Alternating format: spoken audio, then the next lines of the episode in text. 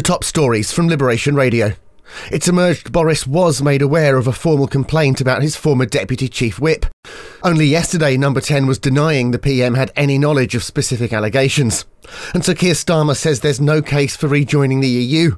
A future Labour government won't go back into the EU, the customs union, or free movement rules. From the Jersey Evening Post, the states will decide who our new Chief Minister is today. Deputies Kristina Moore and Sam Mézec are standing. She's the favourite after securing more than half of the members' signatures on her nomination form.